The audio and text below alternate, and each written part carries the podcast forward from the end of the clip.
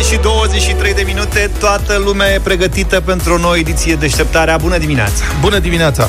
Ieri am mâncat după foarte multă vreme, am mâncat prăjiturele prăjituri adevărate. A fost Ione în oraș, a scăpat la o cofetărie de asta în drum și a venit cu un carton de prăjiturele, a adus și pentru voi, adică pentru Zaf și pentru Luca. Mulțumesc, s-a mâncat. S-a mâncat deja? Da. Nu cred. Păi și unde sunt? Că la mine n-au ajuns. Acolo pe birou, pe la mine, dacă da. vrei. Și a venit Păi cu și mini acum prăjituri zici? de nenumărate tipuri și am scăpat și eu, Mm. eu care nu mănânc dulce, am mâncat una bucată mini eclair. Da. Luca e specialist. Și sunt așa ca niște... Cum mă, numai una bucată? O bucățică, un mini Că un eclair. mic Era defect, cât degetul nu mic. știu. Da. Și m- sunt așa, astea n-au mai rămas, îmi pare rău că au fost două, cu totul le-am mâncat pe amândouă, ca un soi de cornulețe cu zahăr pe deasupra, zahăr tos așa, și înăuntru cu o cremă de vanilie. Le știi? Era cornulețele alea grecești, da, dar nu mai știu, au ele un nume... Da. Și le-am mâncat și pe alea, după care, căutând subiecte, am dat peste uh, un interviu cu doamna Bilic, Mihaela Să rămână, Bilic. da. Da, să rămână Mihaela, care ne-a explicat cum să facem ca să nu ne îngrășăm. A zis ca să mâncăm mai puțin, trebuie să bem mai mult. Uh, să bem mai multă apă, a zis. În timp ce Sau mâncăm sau principiu- separat? În timp ce mâncăm. Deci, eu, cum am spus eu, mâncare e fudulie, băutura e temelie. Eu așa Exact. știam din studenție. La o gură de mâncare, două guri de apă. Mă înțelegi? Luca, ai înțeles pilul? Bei Da, două mă, eu guri de apă? înțeleg, au fost mai multe teze de-astea cu apa de-a lungul timpului. Una era aia cu bei sifon înainte de masă sau apă minerală, depinde după caz. Când era mic era sifon, pe urmă a devenit apă minerală, știi că hata te balonezi și nu mai poți să mănânci. Mm-hmm. Aia cu sifonul înțeleg, că dacă Aia pui și sifon. niște vin, ai că, știi, Asta, Asta asta cu acum- apa are dreptate. Mihaela zice așa, fiți atenți. Zice... Ia spune, ce se întâmplă cu apa în stomac când Ce? ajunge apa în stomac? Faci broaște, nu te-a învățat bunica? nu spunea, mă, când erai copil, nu bei Ba da. multă apă? Ba da, ba da. Asta e, și eu eram, beam apă într-una și încercau să mă descurajeze, că mâncam puțin din pricina asta. Deci nu mai bea, că o să faci broscuțe. Și ideea este următoarea, zice Mihaela Bulic. Um, așa procedează copiii slăbănogi și scarandivi. Eu cred că eram Scarandivi? și slăbănoc și scarandiv. Uite, a fost asta cu Eram scarandivul, nu știam, dar eu pot să vă spun că care, și cu... care după fiecare gură de mâncare beau apă. De parcă altfel n-ar aluneca pe gât, apoi spun că s-au săturat. Încercați și voi să beți un pahar de apă în timpul mesei și veți constata că vă simțiți sătui cu mult mai puțină mâncare. Teoretic. Practic, eu vă spun, când eram mic și mare, beam și plat. foarte multă apă și totuși reușeam să și mănânc foarte mult. da, tu reții apă. Eu și rețin și e vorba și de capacitatea cilindrică aici. Adică Da. de unde, depinde și de unde pleci. Care e și o Că dacă extensibilă. ești slab, Scarandiv. scarandiv de ăsta, și mănânci și bei apă, evident că n-are o să intre. Dacă ești deja gras, ai dita mai stomacul, gen pungă de un leu, și tu mănânci și bei apă, nu-i mare problemă. Adică, știi ce zic? Ai, depinde de start. Nu credeți acum că dacă sunteți grași și vă apucați să beți apă în timpul mesei, La o prăjiturele, să ai băut, rezolvați mare lucru. la prăjiturele din dimineața asta ai băut apă? Păi da, bineînțeles că am ras un păhărel, că asta zic, asta îți fac sete și hap, am luat un păhărel și după păhărel ce crezi că am făcut? Ai dat- Am mai luat o prăjitură. Ai necat-o. Păi normal. 7 și 34 de minute, sunt curios cum ați ales subiectele din dimineața asta. Primul a fost cu cum facem să mâncăm și să Mai ne puțin. îngrășăm. Și Cum acum arăt am, să des- mâncăm mai puțin. am găsit un domn care a furat de mâncare, un domn din Arad, Deci tot mâncare. da, care a furat, mă rog, este acuzat că a furat 20... happening again. Stați așa. Deci Luca este nebunit. Deci știrea este următoarea. Un bărbat din Arad a It's happening again. Furat 21 de bucăți de salam dintr-un magazin. Și când a văzut știrea asta, Luca a zis trebuie să dăm sunetul din Twin Peaks cu It Da. is happening again. Mai țineți minte în Twin Peaks când a apărut la ciudat pe scenă de te luau fiori și zici It is happening Cine mai again." știe ceva din Twin Peaks? Tu și Moise ce mai știi? Fiecare secvență din Twin Peaks eu nu Ăștia mai... cred că se sună și povestesc Da. episoade, serios. Dar pentru mine, eu am, am fost intri- intrigat de altceva, știi? Am zis, bun, deci am o știre cu unul care a furat 21 de bare de salam. și Luca vrea să dăm sunet... La Arad. Da, la Arad. Și Luca a zis că vrea să dea sunetul cu It is happening again, adică se întâmplă din nou. Da. Și zic, care e legătura? Ce se întâmplă? Păi se întâmplă cu salamul la Arad anul ăsta, anul trecut în ianuarie, Da? 2019. Da? În ce zi? În ian... ăsta? 2020. în ianuarie s-a furat tot la Arad un ins a furat 20 de kilograme de salam nădlac. Îmi aduc aminte asta. Deci Și nu înțelegeți? știam noi ce cu salamul nădlac și am întrebat, dar de ce a furat domne nădlac? Domne, că e foarte bun, au venit Și am primit mesaje, salam. n-am gustat niciodată. Și am primit, ne-a trimis un ascultător foarte drăguț, o bară de ouă de salam. Mhm. Și l-am ciugulit. Și acum ce vezi? S-a furat din nou salam. Atunci la 20 de kg cu 21 de bare. Dar eu cred că dacă le pui pe cântar, tot până la 20 de kg sunt, tot la Arad. Deci la Arad e mania asta cu, pot să jur că este și salam nădlac. Deci, după 10 luni avem o știre cu unul care a furat mâncare. Luca, știu când s-a mai furat mâncare, fii atent să spun toate detaliile, s-a furat acest tip de mâncare, avea atâtea kilograme, mai țineți minte, am primit și noi, am mâncat, am Câte și... calorii. Da. Deci e Poate primim fascinant. și acum de asta. Băi, potoliți-vă. Ce salam a furat, domne? Că nu mai țin minte neam cum e salamul de nădlac. Cumva e de nădlac? Nu știm ce salam, 21 de bucăți de salam dintr-un magazin. Deci era salam de ăsta comun. A fost prins întâmplător de jandarmi cu produsele asupra lui în tramvai. Mirosea... Da. Voia să simt aroma de salam stătet. și el deodată l-au privit cu poftă. Văd, și nu ce asta cu atâta poftă, știi? Jandarmii se dau coate, pe ce avem?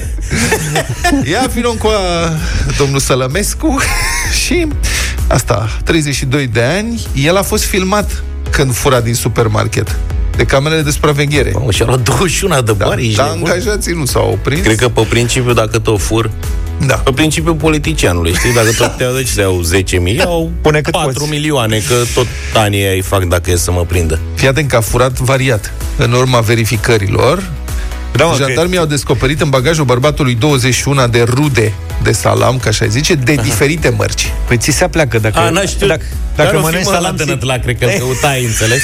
De vorbeau ăia la Europa FM acum 10 luni de el. Că parcă pe aici, pe la Arad se găsea. Dar zici, ce fac acum? Cumpăr 21 de bare de salam, ce am înnebunit? Le iau pe toate și văd că îl dibuiesc eu. Întrebat despre proveniența produselor, băi, unele răspunsuri ale astora prinși sunt fascinante, pentru că oamenii trebuie să spună ceva. Nu știu ce să și zic tot soiul de lucruri fără logică. Ia. Deci jandarmii, opa, ia, ce ai tu aici? 21, 2, 3, nu știu ce, de unde ai tu astea? Și bărbatul a spus că le are, citesc, de la o mătușă. Bă, tu ce era din Nădlac? Dar despre care și ăsta au întrebat, și au întrebat, îți dai seama, au mers mai departe, s-au prins imediat. Și da unde locuiește mătușa să mergem să... Și a zis ci că nu știe să spună unde locuiește pentru că s-a despărțit de soț. Și avea salamul ăsta în bagaje Șeful își trăgea greu Când însă a plecat și ea Când s-a despărțit ca tot omul cu bagaje cu alea Și avea salamurile astea M-a rugat pe mine, ne poate ale tu că... E de ne-a oprit asta. 7 și 47 de minute. Ca de obicei la această oră o să avem nevoie de voi și de opinia voastră. 0372 069 599 este numărul nostru de telefon. Unele surse citate de presă spun că DSP ar putea propune pentru București închiderea restaurantelor, interzicerea evenimentelor cu mai mult de 50 de persoane, restricționarea procesiunilor religioase, măști obligatorii în jurul unităților de învățământ și poate și alte măsuri. Bucureștiul are o rată de infectare de 1,86 de cazuri la 1000 de locuitori, în creștere. În urmă cu o săptămână era 1,5, sigur calculat la 2 milioane de locuitori, cât e oficial.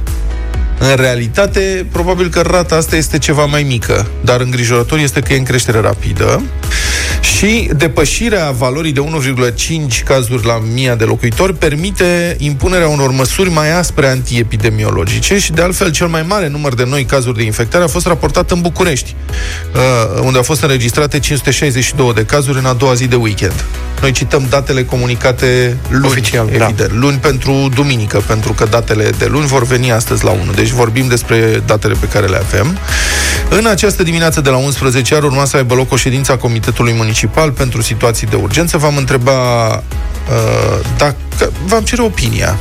Care este opinia voastră? Dacă trebuie impuse măsuri mai severe și închise unele business-uri, din nou, adică restaurantele, de exemplu, în uh, interior, se înțelege, uh, evenimente cu mai mult de 50 de persoane și așa mai departe, aplicate sancțiuni, sau credeți că astea sunt măsuri care încă mai pot fi amânate, sau nici nu e nevoie de ele, că până la urmă, poate, cine știe, aveți cu totul altă opinie, 0372 069599. Oricum, situația epidemiologică se agravează, din păcate, în toată țara și nu doar în România, și mai multe țări. Dar în România, uh, noi aici suntem într-o situație mai proastă pentru că, na, avem și o rată de mortalitate foarte mare, este mai mult decât dublă față de următorii clasați în Europa. Um, duminică, un sfert dintre testele COVID au fost pozitive. Deci rata de pozitivare este de 25%, ceea ce este ceva inimaginabil, incredibil. Adică în urmă cu câteva luni ne miram că suntem pe la 4%, 5% și ni se părea mult. 25%. Au fost puține teste, adevărat. Și au constatat, adică au confirmat 1591 de cazuri din 6537 de teste. Asta înseamnă 24,3%. În această perioadă au decedat 45 de pacienți. La terapie intensivă sunt internate 592 de persoane. E contagiune intensă în multe locuri din țară și au început să fie aplicate restricții locale. La Iași, se închid cinematografele, restaurantele și cafenelele, se sistează spectacolele, participarea la sărbători religioase nu mai este permisă decât localnicilor. Adică aici asta este o decizie care vizează uh, în mod direct prăznuirea Sfintei Parascheva pe 14 octombrie. Biserica Ortodoxă a luat act, a spus că, mă rog, sărbă, sărbătoarea poate fi ținută și altfel, nu trebuie neapărat să merge acolo, dar probabil că sunt mulți oameni nemulțumiți. Deciziile astea vor afecta mulți oameni, și închiderea restaurantelor, și sistarea evenimentelor, uh, și sistarea uh, transportului. Secretarul de stat Raed Arafat a explicat asta, nu știu dacă l-ați urmărit. A zis, problema nu este neapărat acolo, când totul e în aer liber, și problema e transportul către Din sărbătoare. localitatea de reședință către Iași Da. și înapoi. Și are dreptate, că acolo oamenii stau în autocare sau în trenuri, în spații închise mult timp. La ce se întâmplă de obicei în uh, jurul zilei de 14 octombrie în Iași, este imposibil ca rata de infectare să nu explodeze după Da. un astfel de eveniment. 0372069599 opinia voastră, aceste măsuri sunt justificate sau uh, autoritățile supra-reacționează? Ce credeți? Hai să purtăm o discuție. Ioana, bună dimineața! Bună dimineața, Ioana! Bună dimineața, Ioana, mulțumesc, Vlad, pentru Să rămână. mușchiulețul, e ieșit super ok. Ah. Revenind la Da. revenind la discuția voastră, să se năsprească, dar să nu ne lase să murim de foame, că nu se poate așa, să se respecte regulile și la școli, și pe străzi, și peste tot. Și Ce ne înseamnă vedem să de nu zi ne în zi. lase să murim de foame? Adică ce, ce Pentru că înțelegi prin asta? dacă, dacă restricționează dacă restricționează activitățile, eu fac machete didactice pentru copii Da. și cumva la limita existenței, pentru că nu poți și nu ai cui să te adresezi Mhm. și atunci e foarte complicat să trăiești. Dacă ți-ar asigura un minim, dar și eu aș sta izolată dacă aș avea un minim de existență. Dar un- guvernul, un minim a, de existență. guvernul a tot oferit, mă rog, ajutoare, O, sprijin, a încercat da, să acceseze asta. Da, știu eu cum au oferit cei de la guvern ajutoare. Ia, să ieșiți voi un pic, cu toate că ieșiți, dar ieșiți voi și vedeți exact care e pulsul, cu toate ajutoarele și cu toate, cu toate, cu toată susținerea. Să respectăm, să fim responsabili. Asta în primul rând, uh, cu toate regulile astea de igienă și să ne vedem de viață, că viața merge înainte. Nu avem încotro. Avem copii la școală, copii plecați afară, la universități. Asta, asta necesită un anumit uh, quantum. Pentru un trai decent, nu pentru Așa para este. făcut. Mulțumesc foarte mult pentru intervenție, Iona. Într-adevăr, e o perioadă foarte dificilă și din nou sunt industrii care vor fi afectate. Cam orice industrie presupune adunarea unor uh, grupuri de oameni uh, trebuie să privească cu îngrijorare înspre perioada următoare. Dar vezi, suntem conștienți de faptul că trebuie să respectăm niște reguli și cu toate astea nu le respectăm. Că de aici Nu vine respectă problema. regulile cred. și mulți le respectă. Problema e că am senzația că virusul ăsta este atât de contagios încât e suficient ca o minoritate să nu respecte regulile pentru ca, uh, mă rog, epidemia să se extindă în continuare. Dana, bună dimineața! Bună dimineața, Dana! Bună dimineața! Da. Uh, Eu sunt de acord cu, cu restricțiile, mai ales pentru terase și restaurante. Uh, Sunt supărată pe, pe cei din, din, uh, din Horeca. Horeca, mă rog, Da. de fapt pe, un, uh, pe o terasă unde a fost acum o săptămână și uh, nu înțeleg de ce, dacă li s-a dat voie și de s-au dat niște um, cum să vă spun, uh, s-au Au fost relaxat autorizați cumva. să-și reia activitatea, de Exact. ce nu impun totuși respectarea regulilor pentru clienți, nu? Da. Da. Pe aceeași terasă, care era o terasă mare, am avut noi un mic botez Adică un botez, dar cu puțină lume, Da. pentru că de teamă să nu se întâmple ceva, am fost doar uh, cei din familia restrânsă. Cu noi pe terasă erau și încă vreo două, trei evenimente, un grup mare de copii, sărbătoreau un copilaj. Problema era că cei care ne-au servit nu erau, n-aveau, au avut masca, cel puțin doamna care ne-a servit, avea masca sub nas, după care a apărut cu ea mm, pe nicăieri, pe sub barbă, pe undeva. Și uh, ne și vorbea foarte aproape când ne întreba ce dorim uh, la, de băut sau de mâncat. Am și ați înțeles. atras atenția să își pună masca? Uh, nu. Vezi? Nu. Ai, vedeți, asta e problema. Două în probleme general. aici. Unu, are, au dreptate acești oameni. Dom'le, dacă este o lege, care e problema? Adică nu înțeleg cum, ce e negociabil aici. E ca și cu fumatul în spații interioare. În unele cârciumi se fumează, pentru că știți clienții. Care nu dacă e legea, de ce nu o aplicăm? Și doi, asta cu măsurile de protecție. Dacă așa spune legea, ce mai e de negociat aici? Fă ce trebuie Păi și nu e cu de asta negociat, basta. dar să-i atrage atenția. Și dacă... doi, da, politicos, cu tot respectul, atrăgeți atenția celor care sunt obligați de lege să respecte anumite măsuri și nu o fac. Bună ziua, nu vă supărați. Știți ce? Mă gândeam că poate ați vrea totuși să faceți asta ca să mă protejați și pe mine, să vă protejați și noastră. Ați văzut cum e acum, că dacă răcești, poți să ceri să stai acasă? Că nu se știe care e situația? Am văzut, da. Păi eu mă gândesc că când, când fumam, făceam toate răcerile posibile și imposibile. Eram practic în fiecare lună făceam câte o răceală. Cât de tare ai fost acum, făceam. Ai stăteam fi stat numai acasă. Da. Da, După da, aia și- s-a terminat. Unui coleg uh, îi curgea nasul zilele trecute pe aici prin redacție, s-a panicat, aoleo, am făcut COVID, că acum asta este teama. Iar eu tușesc din februarie, dar ne-a zis o doamnă doctor că din cauza că gras. Mă rog, Bine, deci colegul, mă rog, până la urmă a fost alarmă falsă, n-are nimic, dar momentul mi-a dat de gândit. Cum facem noi diferența, noi ne specialiștii acum, care te, tindem să ne îngrijorăm și suntem și un pic ipohondri, nu? Deci cum facem noi diferența acum într-o răceală obișnuită, o gripă și COVID? Fără să ne panicăm. Da. Pentru că se apropie sezonul rece, asta o să țină oamenii mai mult în spații închise, ori în spații închise contagiunea este favorizată evident și vor apărea din ce în ce mai multe viroze respiratorii, cum se întâmplă de obicei, mai ales în rândul copiilor, așa cum se întâmplă de obicei în fiecare toamnă și părinții vor fi mai atenți ca de obicei la aceste simptome. Și l-am sunat în dimineața asta pe doctorul Mihai Craiu. Bună dimineața, domnule doctor! Bună dimineața! Bună, di- bună dimineața! Haideți să ajutăm uh, părinții cu niște informații. Cum facem diferența dintre o răceală obișnuită, gripă și COVID în cazul copiilor? La ce să fie atenți părinții?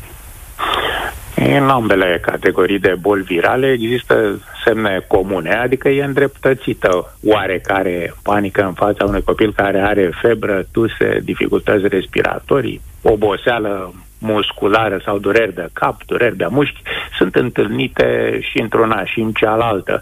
E, Diferențele majore, două, ca să nu încurcăm părinții foarte mult, este că în COVID e mult mai frecvent uh, acea combinație de semne caracteristice legate de pierderea mirosului și a gustului, în timp ce în gripă uh, boala este mai degrabă uh, fast and furious, vine extrem de repede și e violentă, te dor toate alea, parcă te-a călcat trenul.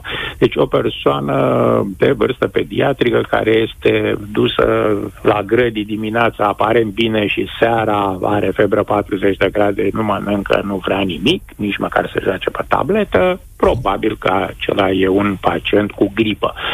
În ambele scenarii, copilul trebuie văzută de medic și uh, pentru gripă avem teste rapide, precise și ieftine care ne răspund într-un sfert de oră dacă e gripă sau nu. Deci sfatul e mergeți la doctor dacă pare boala acută febrilă. Simptome ga- gastrointestinale? Da, e, sunt prezente în ambele boli. E, Nu mulți oameni știu că și gripa poate e, produce fenomene gastrointestinale relativ e, severe la copil, nu atât de mult la adult, de aceea prezența durerii de burta scaunelor proaste și a vărsăturilor e, nu evocă mai degrabă COVID, e, cum, în fine, am aflat în ultima vreme, poate să fie întâlnită și în e, gripă. E, Domnule Diferența... Dacă îmi permiteți foarte scurt, aș vrea să spun că există o, o diferență majoră de transmitere. În timp ce un asimptomatic infectat cu noul coronavirus într-o clasă uh, asimptomatic, fie că nu va face niciodată semne, fie că e la începutul infecției, dar poate transmite boala, pentru că, din păcate, în uh, COVID-19, cu două, trei zile înainte de a deveni simptomatic, poți să transmiți celor din jur, Ehm, ne ajută să facem distinția la nivel de colectivități închise, cum a zis, că o să stăm mai mult uh, închis.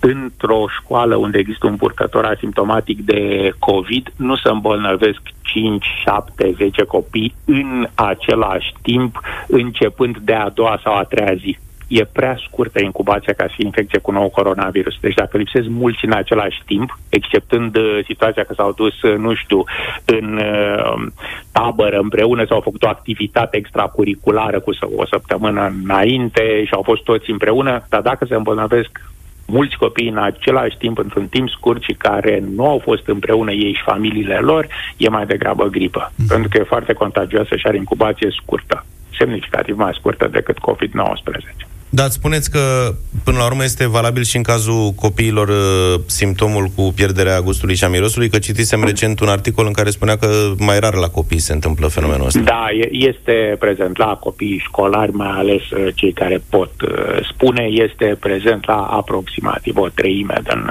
cazuri. Deci nu e foarte frecvent, dar este e prezent. Mm-hmm.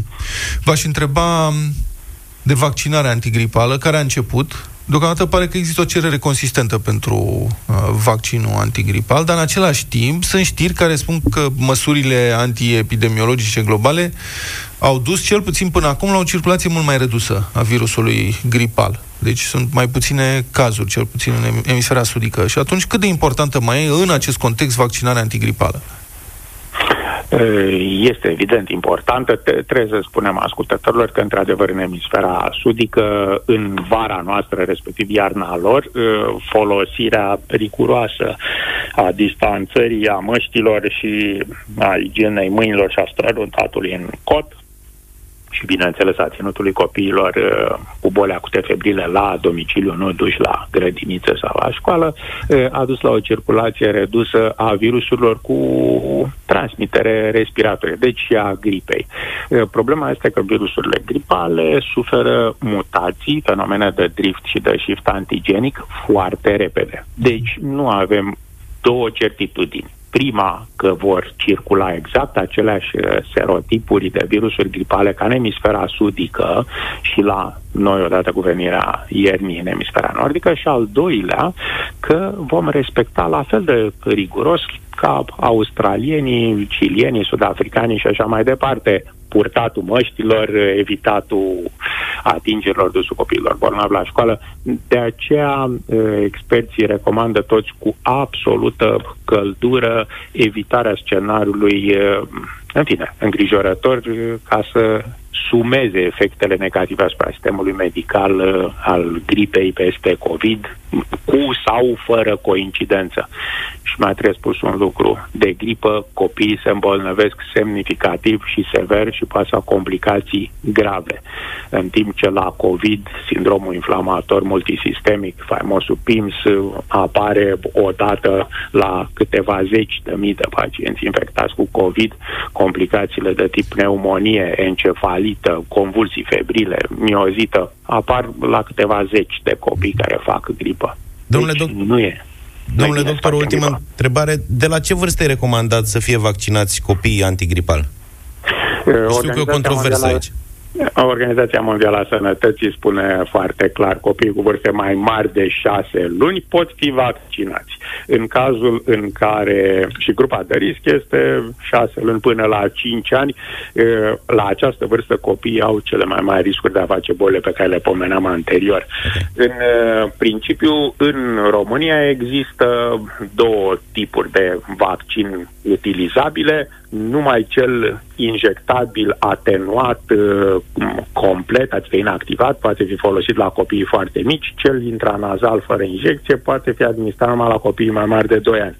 Și e de spus că ar trebui cântărit riscul. Fiecare familie știe. Dacă are un copil mai mare care merge la școală, care poate să-i aducă celui mic de un an jumătate, sau dacă are un bunic diabetic și care face dializă, iarăși școlarul poate să aducă gripă, cum v-am zis, dimineața ești bine, seara ai simptome. Adică n-ai timp ca la COVID să te gândești că ai fost într-un loc, că ai făcut, că așa, să poți să-ți infectezi familia. De aceea trebuie să vaccinați și copiii mici. Domnule doctor Mihai Creu, mulțumesc foarte mult pentru intervenția în uh, deșteptarea.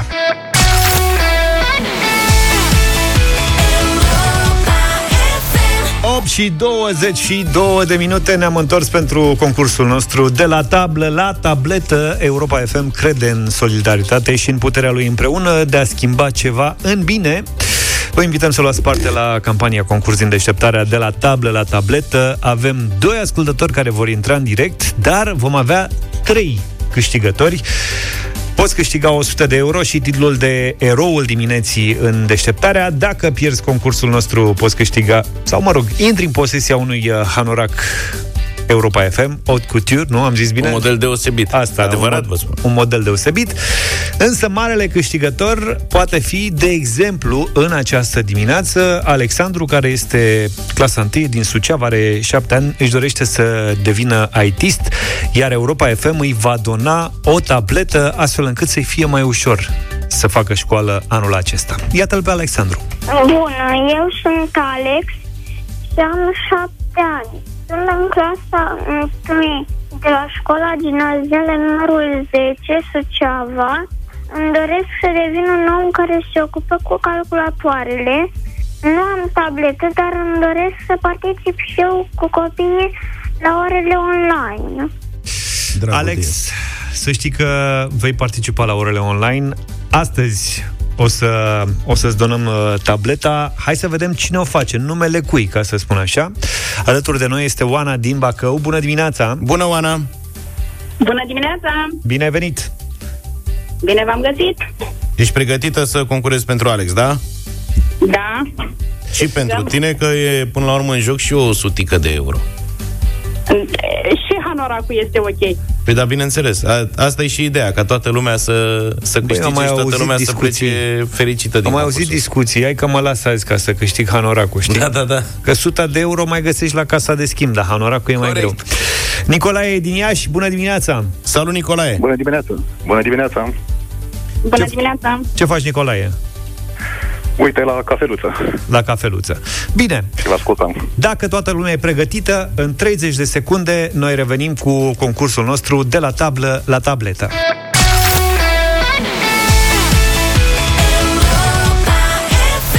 Opt și 25, hai să vedem cine câștigă astăzi, Oana sau Nicolae. Oana, tu ai fost prima care a intrat în direct, vrei să fii și prima care intri în concurs?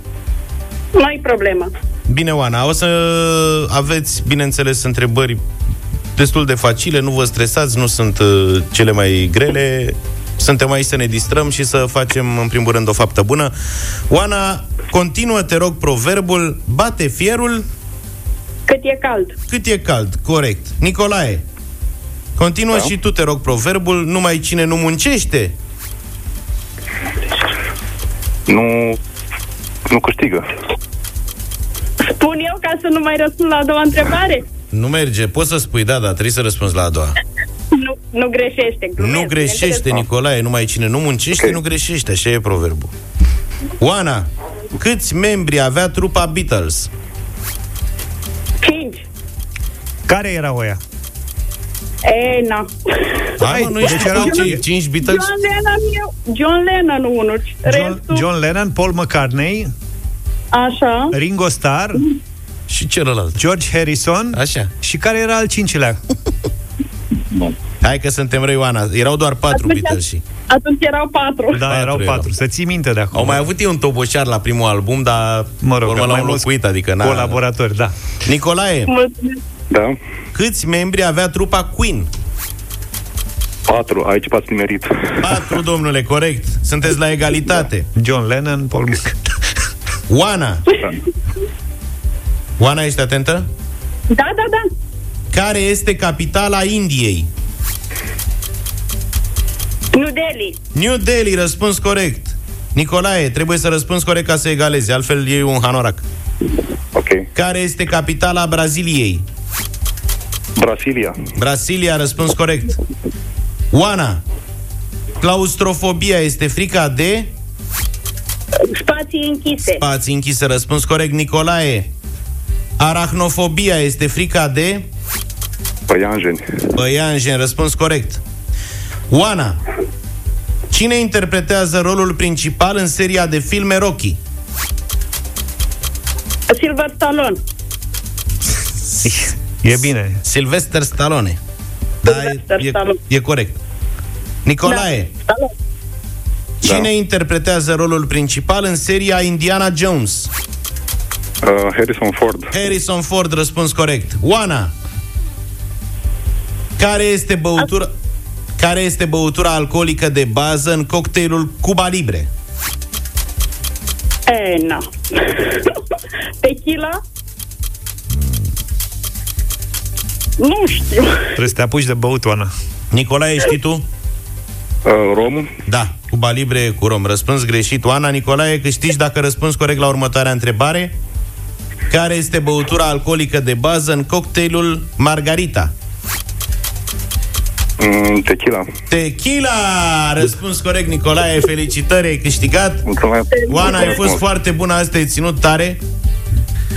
Dar în cele din urmă te-ai ales cu un, cu un frumos hanorac Europa FM. Nicolae, în schimb, tu ai câștigat 100 de euro și ești eroul lui Alexandru. Felicitări. Ești În răul numele- dimineții în deșteptarea. În numele tău, Nicolae, îi vom dona lui Alexandru tableta de care are mare nevoie pentru a reuși în viață. Alex are și un Și mesaj. mult succes în cariera viitoare de IT. Bună, eu sunt Alex. Îți mulțumesc pentru că ai luptat pentru mine și pentru că o să-mi aduci o tabletă. Această tabletă mă va ajuta să particip și eu cu copiii la orele online, să-mi îndeplinesc visurile. Nicolae, mesajul ăsta era pentru tine. Mulțumesc mult și mult succes în cariera viitoare. Succes Alexandru, succes Oana, succes Nicolae. Acesta a fost concursul nostru de la tablă la tabletă. Vă reamintim, dacă vreți să fiți eroul dimineții în deșteptarea, vă puteți înscrie pe europa.fm.ro Și să faceți o sutică de euro sau să primiți un frumos hanorac Europa FM, înscrieți-vă pe site-ul nostru pe europa.fm.ro și veți participa la acest concurs.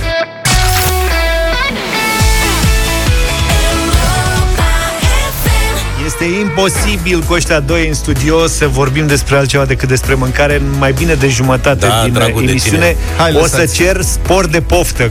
Vrăjeală. Așa da, ăștia doi, domne, eu, Da. băi, nene, băi, biciclistule. Azi fac mac Aș and vrea cheese, am uitat să zic. trecem la lucruri mai serioase, Da. pentru că viața angajaților din primăria capitalei e în permanent pericol, sau ce puțin a fost până acum. Tocmai de aceea merită Mai sporuri câteva zile. de câteva mii, mii de lei pe lună. Uh, publicația Newsweek, Newsweek a făcut o anchetă. Uh, cel mai mult îi atacă munca la computer și praful. Astea sunt. Bun, acum faptul că primăria e praf ne încurcă și pe noi, dar mite pe Clar. ei. Și chiar dacă primăria capitalei e în faliment, după cum spunea chiar fostul primar Gabriela Firea anul trecut, sporurile au mers înainte. Pentru că o fi falim, e faliment, dar nu pentru dulăi. Corect. Legea spune că acești bani, sporurile, sunt dați pentru condiții vătămătoare de muncă. Adică expunerea la ecranul computerului, la germeni, la bacterii Mamă. și la praf. Tu știi ce e acolo? Deci, practic, cam cum e viața prin mai toate birourile din România, în afară de la noi. La noi e curat, frumos, se dezinfectează în fiecare zi. Noi nu avem germeni, nu avem bacterii, nu avem praf, avem ceva computere așa și așa, de aia nu luăm sporuri. Aici au greșit, că au angajat pe cineva să facă curățenie. Da. La stat e cu spor de 15% din salariu. 15% e nivelul maxim, iar în primăria capitalei n-a luat nimeni mai puțin, a descoperit uh, Newsweek. Deci e ca într-o zonă de război. De la maximum sunt e un atac, me bombardament cu germeni. E și parcul vis-a-vis de primărie. Acolo se ridică praful, exact. nu poți să deschizi un geam. Potrivit Newsweek, 352 de angajați din primăria București primesc sporuri pentru condiții de muncă vătămătoare. Acestea sunt cuprinse între 300 de lei pentru un muncitor necalificat și 2300 de lei pentru secretarul general, arhitectul șef sau pentru directorul general. Pentru că nu e așa, pericolul germenilor crește odată cu funcția. Ai funcție mai mare și germenul e mai agresiv. Cu cât ești mai șef, cu atât ești mai praf. Plus, da. Bun, ia să vedem și câteva exemple de salarii și sporuri. Directorul general, secretarul general și arhitectul șef au un salariu de peste 18.000 de lei și un spor de viață grea în primărie de peste 2.300 de lei. salariu mare vine și cu multe griji și de asta se dă și spor. Un șef de birou încasează un salariu de 13.000 de lei și un spor de condiții vătămătoare de peste 1.600 de lei. Salariul de bază al unui expert sare de 10.000 de lei, iar sporul se apropie de 1.400. Cel mai puțin însă încazează portarii și paznicii. Dânsii au salarii de bază cuprinse între 3200 și 4000 de lei, a descoperit Newsweek, iar sporul pentru condiții vătămătoare e de 4500 de lei, pentru că, evident, dacă ești portar la ușa primăriei, altfel ești obișnuit cu pericolul, Corect. înțelegi? Nu mai ești. Jonglez cu el.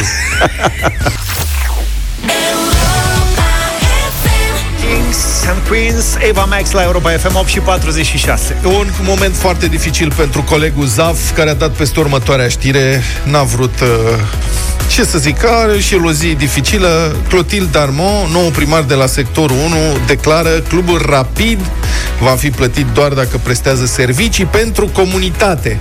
Dacă Rapid prestează servicii pentru primărie, adică antrenament pentru copiii sectorului, va fi plătit. Win-win! Dar dacă prestează servicii pentru comunitate, a spus nou primar de la sectorul 1 pentru ziare.com. Mai zi-o pe aia cu win-win, te rog. Win-win, win-win, win-win. și asta ne prilejuiește o mică discuție. L-am deturnat și pe Cătălin Striblea, care... E ultimul transfer, practic. Căruia îi place, da, să se trezească dimineața și umblă pe aici năuc și Jos labele de pe rapid, Pune doamna Clotilde. Madame Clotilde. Dar știrea, Nu, ăsta- labele. știrea făcea referire și la baza pro-rapid. Cred că acolo ar trebui să Hai îndrepte că- discuția Da, noastră. zis Neața la- Cătălin. Bună dimineața! Hai că o dai da. cotită. Asta este un subiect despre care O noi dau am mai Clotildă. Băi, clubul Stai, ăsta... lăsă, Băi, sunteți entuziasmați că a venit domnul Striblea. Stați Da, liniștiți normal, că vrem nu să v-am demonstrăm ce Suntem știm să fanii lui. facem. A venit Striblea ăștia, s-au trezit. Mamă, hai să vedem, să vadă Striblea cum se face... Spuneți, nu dați revoltat. De ce, domnule? De ce Pentru că în să sfârșit Rapidul, un club care știm cât a suferit. Și a găsit și el o finanțare Ăsta e farmecul. La transparentă. primărie. La primărie, adică. Și a venit doamna asta, vrea să le iei Da, banii. Stai un pic, că aici e o discuție care merită purtată. Da, Rapid de... Cine deține Rapid? uh, Sau E un club privat, din câte știu. Da, e un offshore. Da, un offshore. Dar e, undeva în plătit Cipru. bani în primărie, da. Păi și de ce să sponsorizeze primăria? Nu, că cu asta nu sunt de acord. Nu că ești de acord cu nu sunt Rapidul? De, nu, nu, nu cu Rapidul. Cu sponsorizarea? Dom'le, La fotbal sunt o grămadă de bani. Deci sunt tone Ia de auzi, mă, bani. Zaf, că aveți o grămadă de bani, Fii de fapt. Atent. Deci televiziunile plătesc, au da, avut la un moment dat un contract de ăsta, le dădeau 30 de milioane de euro ca să transmită meciurile astea, de să mă ierte Dumnezeu, Mhm. Deci sunt bani. fotbalul nu. Fotbalul nu. Dar și restul- handbalul se dă la televizor. Da, da, da, asta dă pe 300 de mii de euro. Bă, handbalul de ce? Da. Stai Păi puțin. stai că... să-ți explic de ce. Pentru că în, an, în comunități îți trebuie și altfel de sporturi, pentru că trebuie să menții sporturile alea astea care nu sunt olimpice și trebuie să faci, bă, cum să zic, ceva Mă și scuzați, pentru domnul restul Striblea. comunității. Ești- Da. Mă scuzați, și ce? Le menții angajând 20 de handbaliste la CSM București cu salarii foarte mari? Cred E că o discuție. O da. idee mai potrivită ar fi să încurajăm sportul pentru cei mici și Da, să sponsorizăm păi asta se baze de întâmplă. genul Dar cine, acesta. Cine a zis că nu se întâmplă asta? Păi nu, dar banii pe care... Nu, că nu e, e face o asociere Ia. greșită. Hai să vedem așa. Deci, Da. CSM are un buget undeva între undeva pe la 15 milioane de euro. Cât? 15 milioane de euro. Ia Ala, uite, din ticule. cele 3 miliarde ale Bucureștiului. Și de ce nu bagă 15 milioane de euro în Așa. întreținere de baze sportive, echipament pentru copii uh, și Astea angajare sunt de antrenori 2000 pentru copii? Atenție că nu mai lăsat să zic până la capăt. Da. 15 milioane de euro înseamnă peste 2000 de copii adică sport de masă, da, pentru mici performeri și așa mai departe, Mhm. și patru echipe sau chiar trei echipe profesioniste de sporturi. Și da- Dar majoritatea banilor se duc în pregătirea copiilor.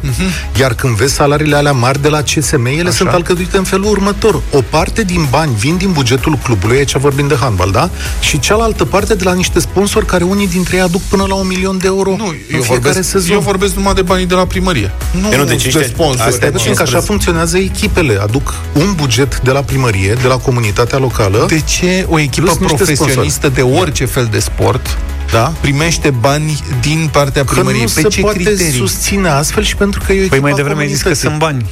N-ai zis La că sunt fotbal, bani? bre, la, La, handbal fotbal, nu bre, sunt. ți-am zis că sunt bani la fotbal. Păi, Sunt m-am mai zis că milioane de au euro. sponsori. Au și sponsori. Și atunci? Păi da, dar nu ajung banii ăia să creezi o echipă de top. Dar Cristina tu, Neagu, tot respectul pentru Cristina 20 de Neagu. mii de, 17.000 de euro E pe... cel mai bine plătit jucător Da. de jucătoare de hamă, cel Dar mai în bine. perioada asta nu, că nu s-au dat banii Mă rog, acolo. în perioada anterioară. Da, în perioada În general, anterioară, da. În general, da, nu? 17.000 de euro, bani deci- în mână, da. Bun, deci Ce în- face domne cu banii? În România Ce avem cumpără? Cel mai bine plătit jucător de handbal din uh, handbal Avem, feminin, da. din ce? Din Europa? din lume. Din lume. Din lume, tăticule, mă Da, da, înțelegi? da, Păi da, dar e cea mai bună jucătoare de handbal din Da. lume. Oh, Bă, dar cum handbalistă. se descurcă alții? Adică Alții cine? alții cine? Nemții, de Nu, exemplu. Îți spun cum Să se fie de descurcă. capul lor. O Păi stai mă secundă. puțin, dar de Ei ce n-au nu cea s-a mai băt- bună De handbalistă. ce nu Cel s-a mai- bătut FC Barcelona să o ia pe Stați Cristina că vă Neagu? explic că domnul Ușurel. Petreanu vă întinde o capcană. Nu întind o capcană. Doi, Metz, cel mai mare club franțuzez de handbal feminin, Da. are jumătate din bani de la Consiliul Județean al lor. Și nu numai Metz, ci Consiliul și Județean Flori. Metz. Da. Alea e o zonă de am uitat cum îi zice. Și Flori. Alt club francez dar are bani de la primărie. Păi da, voi credeți că alții n-au inventat chestiunea asta? Dar că a ce venit în buget România? are Mețu și ce buget are? Cred că Plus acum la Metz e comparabil cu bugetul nu, mă București. scuzați, dar mi se pare Da. și o competiție uh, neloială aici. Adică Între Bucureștiul cine? care are, păi, Bucureștiul are buget de 2 miliarde de euro, după câte spui, Mersul ia mărâți. în timp ce bietul Ploiești, el nu poate să-și permită să angajeze pe adevărat. Cristina Neagu. Păi și atunci... Asta e adevărat. Păi, dar de ce? Adică care? cum? Păi Și și, doi. Manchester City are niște bani de la niște... Manchester moc- City e privat. Și ea Da, la măi, nene. Brighton de-abia se N-am descurcă. nicio problemă Da. cu sportul Păi privat. Da, e și aici o competiție și pe bani și așa mai departe. Dar sunt, uite, aici sunt o grămadă de comunități care susțin sporturi, da? Și uite, la, aici e o... Dar eu, toate cum să sporturile trebuie susținute? zic, Asta olimpice, din punctul meu de vedere, da. Păi și fotbalul e sport olimpic. Păi da, nu, că are o compo- Nu, să știi că la Fotbalul fotbal... e ne- sport ne- ne- ne- olimpic. ne. Profesioniștii ăia nu merg la Olimpiadă.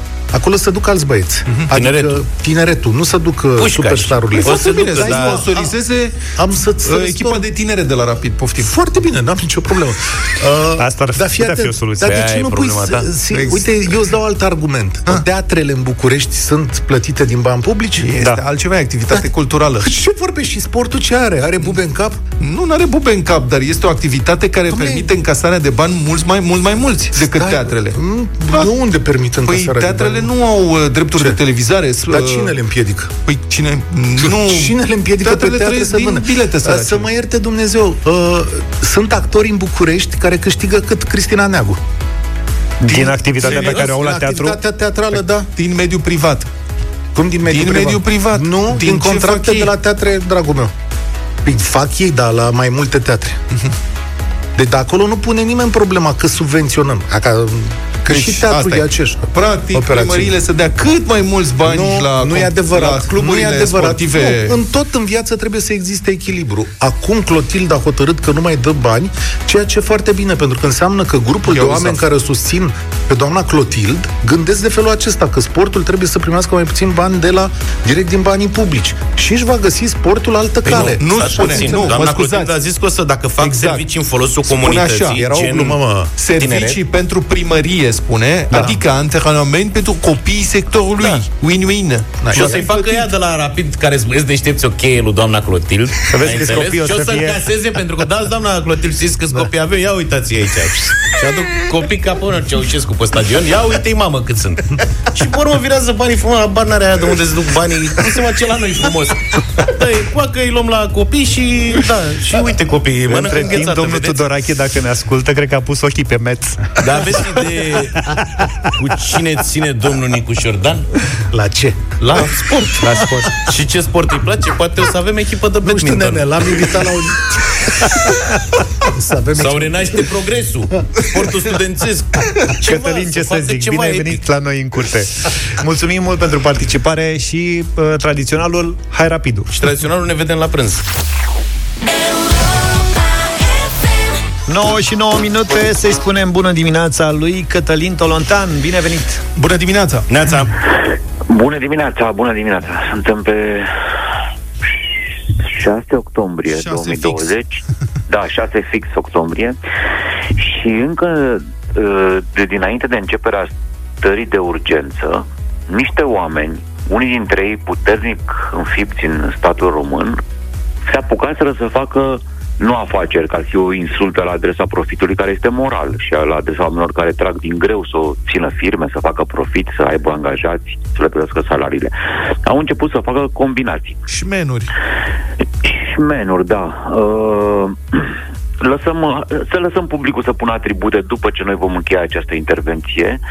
E vorba de afacerea COVID, în care uh, Libertatea scrie astăzi cum procurorii DNA au găsit mesajele prin care șefii uniform antedatau contractele unde ei pretinsese rămită. Cu citat, dau acum, da? Cum arată contract, uh, aceste mesaje între directorul general Adrian Ionel și subordonata sa, Maria Daniela Radu, care era șefa serviciului comercial al companiei Unifar. Adrian deci mesajele Ionel, arată... Adrian Ionel a fost deja trimis în judecată, nu? Și ea, și ea. Sunt ok, trimiși în judecată ambii, da? Uh, Libertatea a consultat rechizitoriu, există pasaje largi pe care oamenii, dacă intră pe site, le pot vedea. Am vorbit și cu apărătorul lui Adrian Ionel și cu cealaltă parte, pentru că un rechizitoriu este doar o versiune a realității, cea pe care DNA în cazul ăsta o prezintă, o va prezenta în fața instanței, dar există, bineînțeles, și explicațiile celorlalți oameni, așa e normal să fie.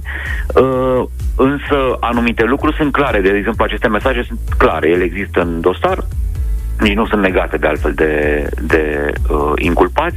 Și sună așa. Schimbări pe prima pagină, să scrie doar pe calculator datele, paranteză acum, uh, vorbesc eu, nu citatul, adică să se modifice doar datele pe calculator, da? Faceți PV, procesul verbal de negociere, cu data de alalteri. Faceți procesul verbal de negociere cu data de alalteri. Dar care e relevanța? Adică poate că negociaseră cu două zile înainte, nu?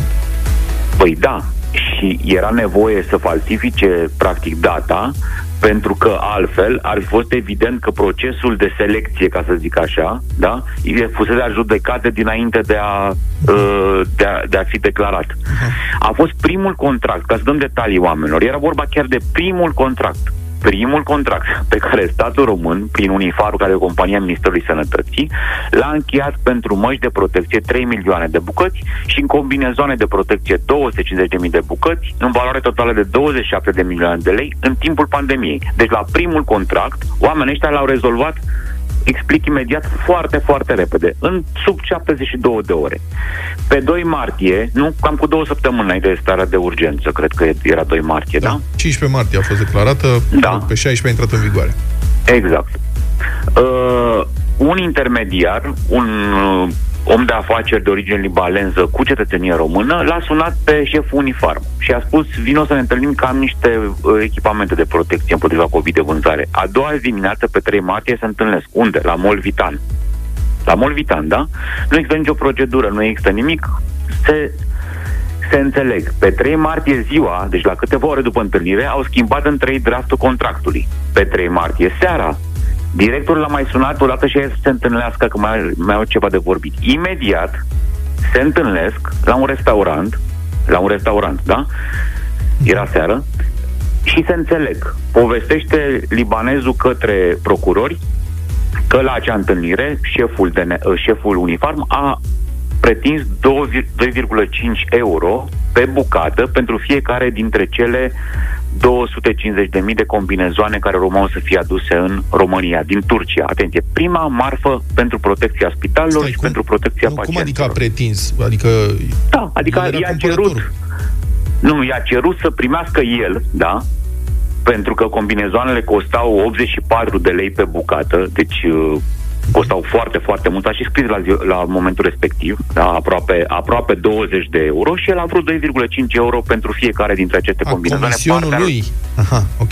Șpaga, Șpaga, să da. numim așa, da? Șpaga, da. Comision, nu, da, dacă îi lucrezi la stat și cumperi tu, nu prea e comision.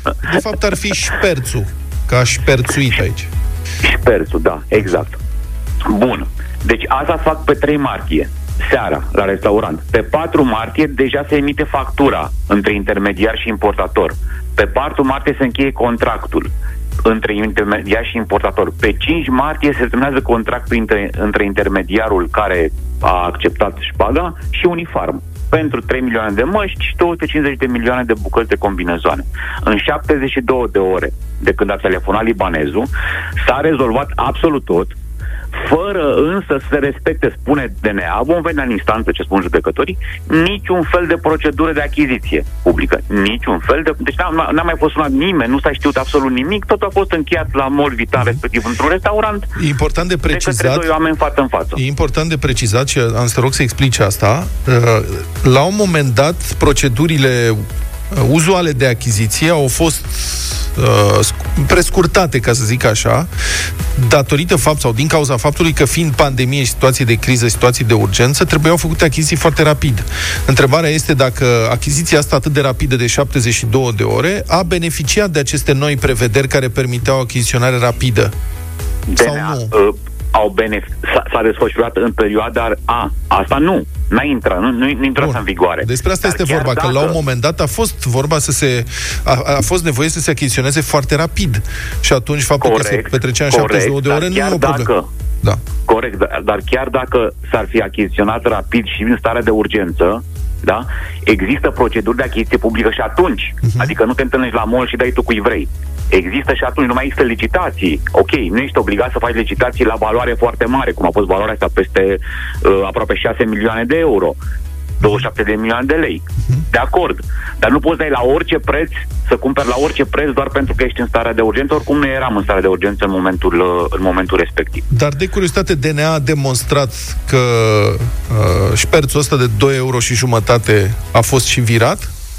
Nu, el nu a fost virat potrivit, uh, uh, potrivit uh, actelor de acuzare, dar DNA susține că mita, de fapt, mita este înregistrată nu ca, uh, ca, ca fapt juridic Așa da? este. și inculpabil da. în momentul în care ea este pretinsă Așa este. Codul penal asta Dar spune, te-ai și înțe- e, te-ai și înțeles comiți și așa mai infracțiunea, comiți infracțiunea când soliciți. Sau când, da, când promiți. Atunci a, este Dar, deja apropo de cum s-a mișcat statul român și cu asta am încheiat în toată această poveste. E Da. foarte bună întrebarea ta, Vlad, pentru că trebuie spus și ce spune partea cealaltă. Că treaba noastră ca jurnaliști este să găzduim ambele opinii. Mhm. Și opinia DNA a fost cunoscută, că până la până ce se pronunță judecătorul, este o opinie susținută de anumite probe. Mhm. Alexandru Morărescu, apărătorul lui uh, uh, Ionel Adrian, șef uniform, spune că el nu era înregistrat în martie, și asta a fost un, un mesaj recuperat practic de DNA după ce s-a deschis dosarul, că a fost înregistrat din aprilie și până în mai, că niciuna dintre înregistrările ambientale, telefonice și așa mai departe nu au intrat în dosar pentru că n-a fost nimic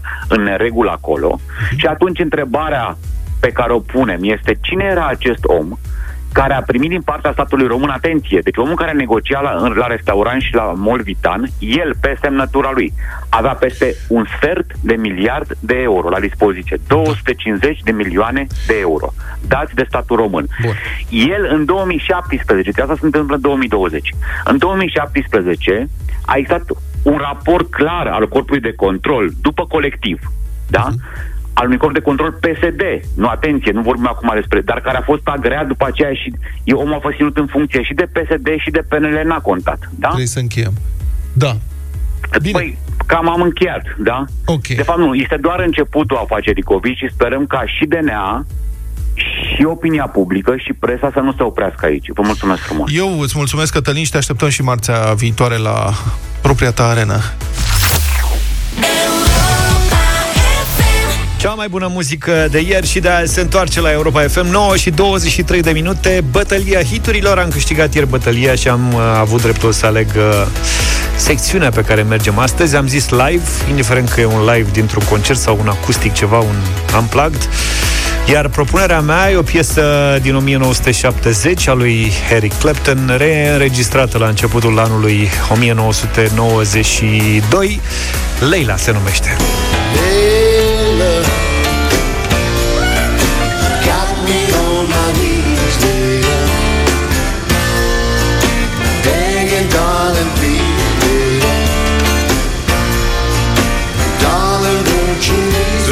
spune că Eric Clapton n-ar fi vrut să lanseze albumul Unplugged a făcut-o într-o ediție limitată, după care s-a răzgândit și a făcut foarte mulți bani. So, asta e propunerea mea. Luca? Eu o să vă surprind astăzi, am ales când mi-a dat George tema asta de gândire cu piesă live, mi s-a dus gândul la o piesă plină de energie, practic una dintre foarte puținele piese hard rock pe placul meu, Judas Priest, Breaking the Law.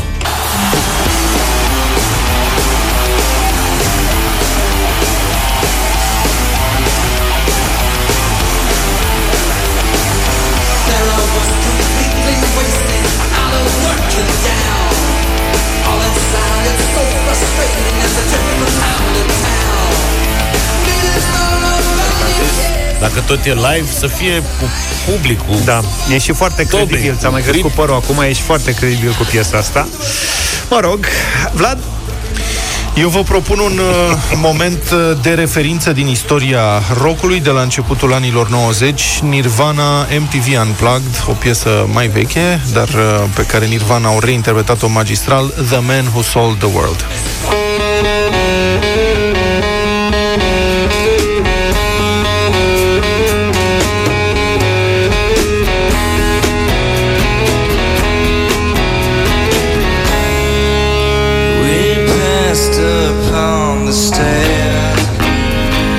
Spoken wasn't well, although I wasn't there. 0372069599. Numai votant la bătălia hiturilor să nu fie astăzi, nu știu ce o fi în sufletele rockerilor. Alin, bună dimineața!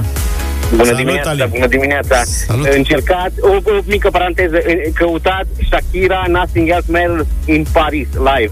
O să Super căutăm, tare. da. Dar Mulțumesc. zine de azi. Da. Uh, Nirvana, clar. Mulțumesc clar. pentru votul pentru Nirvana. Mihaela, ești în direct, bună dimineața! Bună! Bună! Bună dimineața, Luca! Îmi pare foarte rău, dar dimineața asta sunt cu Vlad. Pe ce să... Am Nirvana. încercat și eu ceva altfel, știi ce? Mulțumesc! Vlad, bună dimineața! Salutare! Bună dimineața, Breaking the Law. Neața. The Law. Mamă, primul vot pentru Breaking the Law. Bă, asta e ceva absolut Alina. inedit la noi. Bună, Bună. dimineața! Bună! Bună, bună dimineața, bună dimineața. Îl ador pe Slow Hand. I-am văzut pe toți, dar astăzi cu Nirvana. Nirvana, da, mulțumim foarte mult. Deci adevărul Slohan că- n-a luat un vot. N-a luat nimic. Da. Um, Și hard rockerii cu Judas. Bun. Da, n-a fost un nici moment foarte varianta puternic, asta e. Nirvana MTV Unplugged este o sesiune istorică acolo care a făcut epocă și, cum am spus, un moment de referință. Deci bucurați-vă de sunet. Your sex is on fire. Din punct de vedere muzical Stăm foarte bine ora, ora asta. Am avut Nirvana mai devreme Kings of Leon uh, Acum finalul este Nu trebuie ratat. Finalul emisiunii de astăzi nu trebuie ratat Peste câteva minute.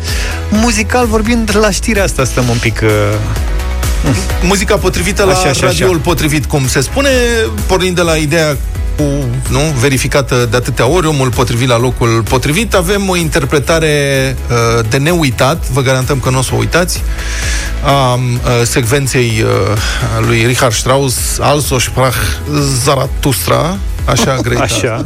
Cine a fost Zaratustra? Nu, cine a fost, mă?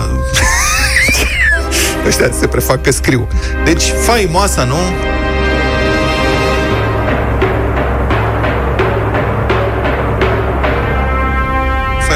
Piesa lui Richard Strauss, Zaratustra. A, asta știam și eu. Zora, zoroastrismului, religia... În Persia. Așa, tăticule. Cum nu știm noi asta? Da. Și mai bine cunoscută pentru cei care au văzut filmul Odiseea Spațială 2001. Exact.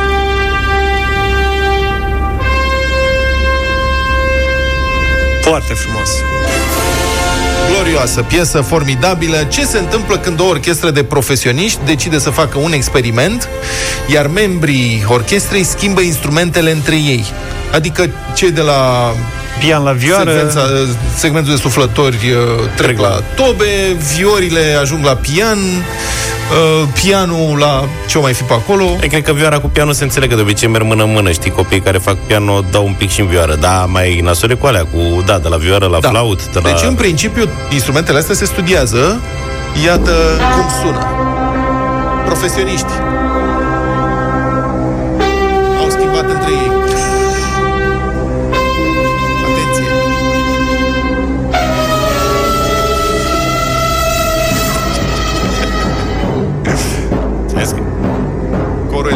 Elefanților. vezi că la tobe se pricepe ăla. Timpani,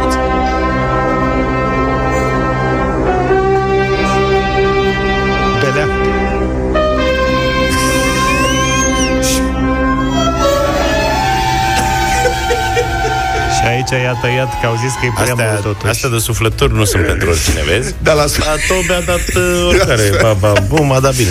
la suflători e complicat. Ăsta este un experiment care se mai întâmplă din când în când, dar am găsit o înregistrare a aceleiași uh, secvențe um, mai veche, dintr-o orchestră de amatori, total amatori, care cumprindeau un profesionist îl băgau în orchestră, dar să cânte la altceva. Deci zicea, tu la ce știi să cânti, maestre? Fluier. Eu sunt uh, prim violonist la Orchestra Sinfonică Londoneză. Ia un oboi. Ia-o la oboi. Și sună așa.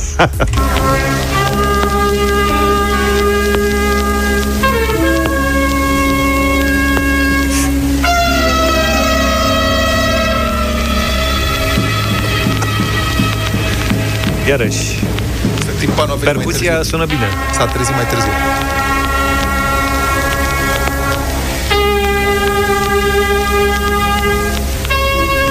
Trenul accelerat București-Constanța. De acolo e. Nu vă mai chinei, da? Da, nu e bine. Asta e. Deci țineți minte, omul potrivit la locul potrivit. Aveți grijă pe cine alegeți, că urmează alegeri parlamentare, da? Ca să nu sune guvernarea așa.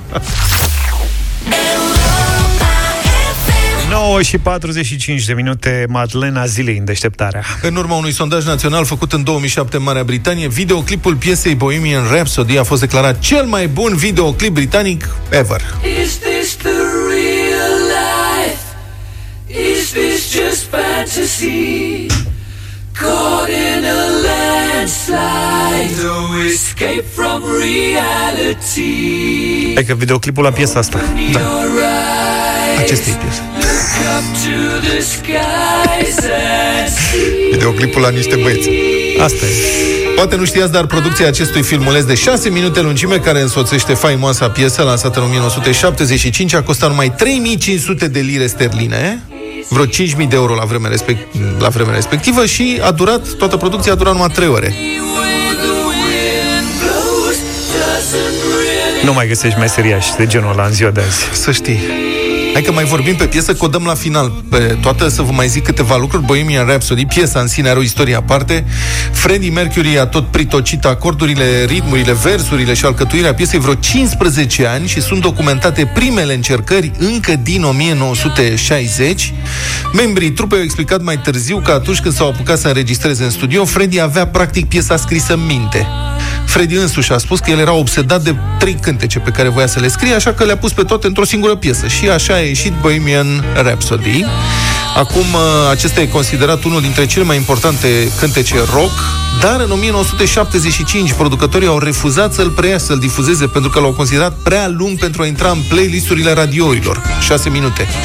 Piesa a ajuns totuși la radio printr-o șmecherie procedurală a unui DJ de la Capital Radio, Uh, forțat să respecte decizia șefilor de a nu difuza piesa că era prea lungă, el a găsit soluția. A dat la radio doar bucăți din ea, stârnind astfel curiozitatea ascultătorilor care au început să ceară varianta integrală.